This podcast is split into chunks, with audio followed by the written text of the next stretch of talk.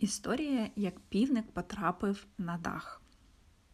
Жила колись на пташиному дворі чорна курка. На голові вона носила маленьку корону, як іспанська королева, а на ногах у неї були широкі штани, як у турецької султанші. Слідом за нею ходило дванадцятеро маленьких діток, шість курочок і шість півників. Курочки були схожі на матір, а півники на батька. Найхоробрішого й найлюб'язнішого півня у всій Кастилії. Півники вже трохи вміли мугукати кукаріку, кукаріку, а курочки дуже мило куткудакали. Всі вони були розумні й гарні курчатка. Та був у тієї курки ще один синок, тринадцятий. Оцей уже ані трохи не скидався ні на батька, ні на матір. Правду кажучи, він ні на що не був схожий, цей тринадцятий півник. Йому бракувало однієї ноги, одного крила та одного ока. Півник стрибав по двору на одній нозі, розмахуючи одним крилом і поглядаючи навкруги одним оком. Та це не заважало йому кукарікати голосніше за всіх і хапати з материнського дзьоба черв'ячків удвічі швидше, ніж його двоокі і двоногі сестри і брати. Здавалося б, коли ти вже вродився кульгавим, кривим та однооким, найкраще для тебе шануватися. Та, мабуть, тринадцятому курчаті бракувало не тільки ноги, крила й ока, а й розуму в голові.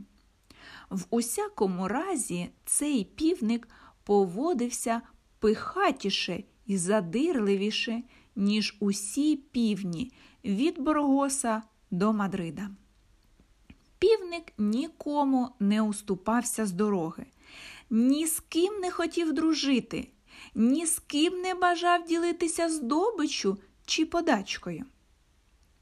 Годинами простоював він над якою небудь канавкою або над калюжею, яка ніколи не висихала біля колодця, і, схиливши голову, милувався собою.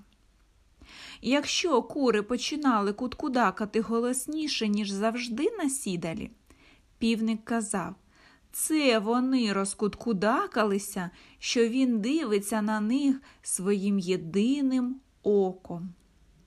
Якщо хтось із братів чи сестер ненароком штовхав його або хапав у нього з під носа черв'яка, півник волав Все кукуріку заздрощі, все кукуріку ревнощі і кидався в бійку. Всяке ж чуже кукуріку дратувало його. Та хоч як він намагався перекричати своїх братів рідних, двоюрідних, троюрідних, це йому не щастило зробити. Занадто багато було півнів горлатіших за нього. Нарешті він вирішив піти геть із цього нікчемного пташиного двору де тільки й уміють, що куткудакати та дрімати, сидячи на сідалі. Матінко, якось сказав він, Іспанія мені набридла. Піду но я до Риму. Куди, куди? закуткудакала злякана курка. До Риму. Я хочу побачити римського папу, та й він, певно, схоче подивитися на мене.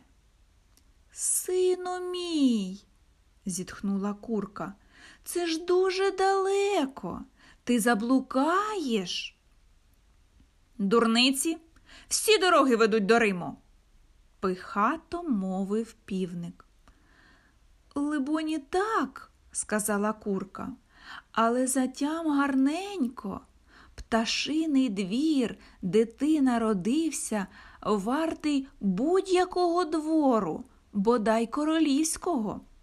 Ніде в світі немає такої теплої, затишної пташарні, таких тенистих шовковиць, під якими можна сховатися і від дощу, і від спеки, такої величної, запашистої купи гною.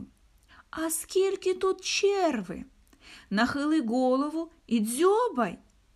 Нахили голову і дзьобай, не кажучи вже про те, що тут у тебе батько з матір'ю, які дуже люблять тебе, й велика рідня, який завжди піклуватиметься про тебе.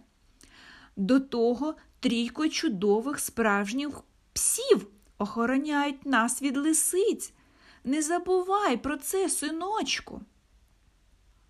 Ці пси мені остогидли. вигукнув півник. Вони не дають і кроку ступити. Ще й казати пси є пси.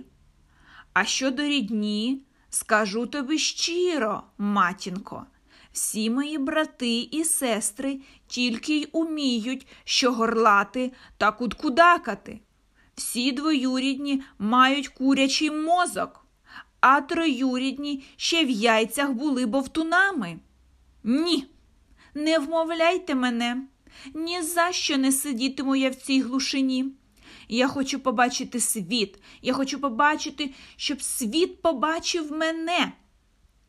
Ти хочеш, щоб світ подивився на тебе? сумно спитала курка. Але хіба ж ти ніколи не дивився на себе в калюжу? Хіба ти не знаєш, що тобі бракує лапи, ока і крила?